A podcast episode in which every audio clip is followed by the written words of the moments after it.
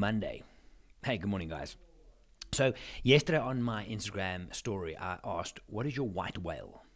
Now, the white whale metaphor is often used for something that you are obsessed about. It's like, like a goal that you would like to achieve, but more than likely won't be able to attain.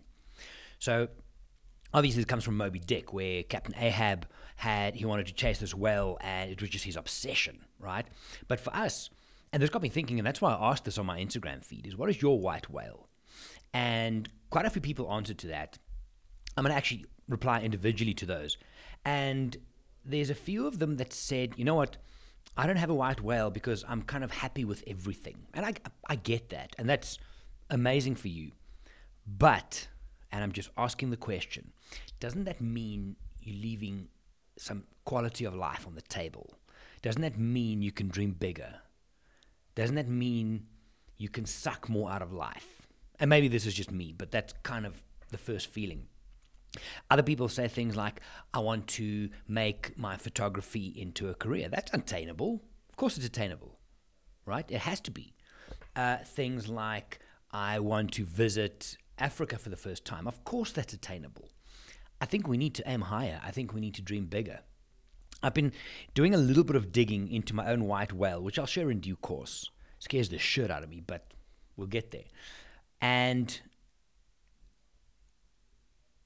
why is it so often that when we're talking about goals, we well, actually, let's pull that back. A lot of people don't have goals. They don't set goals, or they set such, such outlandishly bizarre goals that they, they put the stumbling blocks in their own way before they even start. And we know why we do this, right?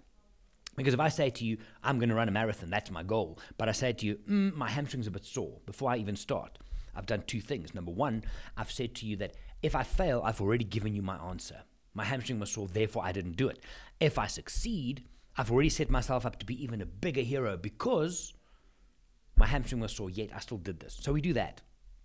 But I think, and I mean this, I think a healthy amount of obsession for your goals is not a bad thing. Look at anybody that's been successful in life at anything, right? I don't know, let's go tennis, uh, Novak Djokovic, Pete Sampras, all the way back, showing my age, uh, Tiger Woods and golf, LeBron James. None of them, and we can go further, it doesn't just have to be in the sporting realm, anything. If you're not a little bit obsessed with chasing your goals, you're never going to get the most out of it. But we've we've gotten used to it because a lot of us don't set big, and this is important. A lot of us don't set very big goals for ourselves because we don't feel we deserve it. How's that? We don't feel we deserve those big goals. Because what if we achieve them? Do I deserve to be that happy or to attain that amount of success or money or whatever it is? Right? We don't set big enough goals because we are scared that we don't deserve it. And that's why I think having a white whale, having a white whale that you chase, that you want to just live and breathe for, even if it is so far that you don't think it's possible. I've, I've and again, I'm not going to tell you yet what it is, but there's something, and I've spoken to some people on Svalbard, might know what I'm talking about, that was on the trip with me now. When I turn 50 in two and a half years from now, I want to do something. I want to do a trip or an adventure or an experience or an expedition that scares me. It needs to be something that I don't think I can actually do, but fuck, if I can get that done, it would be so amazing. That's my white whale. And I've been, I think I found the thing two and a half years out, and I'm really like, I don't know if I can do this, but I want to. So we, we need that bit of obsession. And you need to get used to the fact of putting goals in place for yourself, things that you want, things that you want to work towards, things you want to achieve, and get over the bullshit of you don't deserve it. Of course you do. Who's to tell you? The negativity that surrounds a lot of the world right now is very messed up. But pull it back to yourself. Look for something that you want to achieve. Put it well into the future. And then go for it. It needs to scare you a little bit. It's all these quotes that you see on Instagram about uh, if your dreams, what? If you, your dreams aren't big enough that they don't scare you, something like that. There's a bit of truth in there. There really is. So I'm I'm busy flirting with my white whale, so to speak. That's weird, but you know what I mean. And I've already last night I sent off three or four emails to start the process. And even when you hit send, you're like, is this real?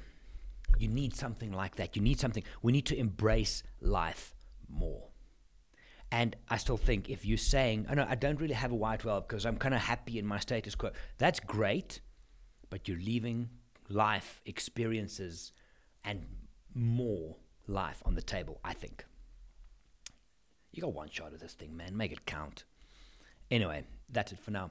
I'm also thinking, no, I'll tell you about that another time. Different podcast idea, different. But uh, for now, anyway, I'm back in the office. Um, I'm going to put my white whale to the back of my head because it's swimming around there all the time. It should for you as well. It's exciting. Come on, man. And short version is you do deserve it. Okay, that's enough for now. Welcome to Monday. I'll see you tomorrow. Bye.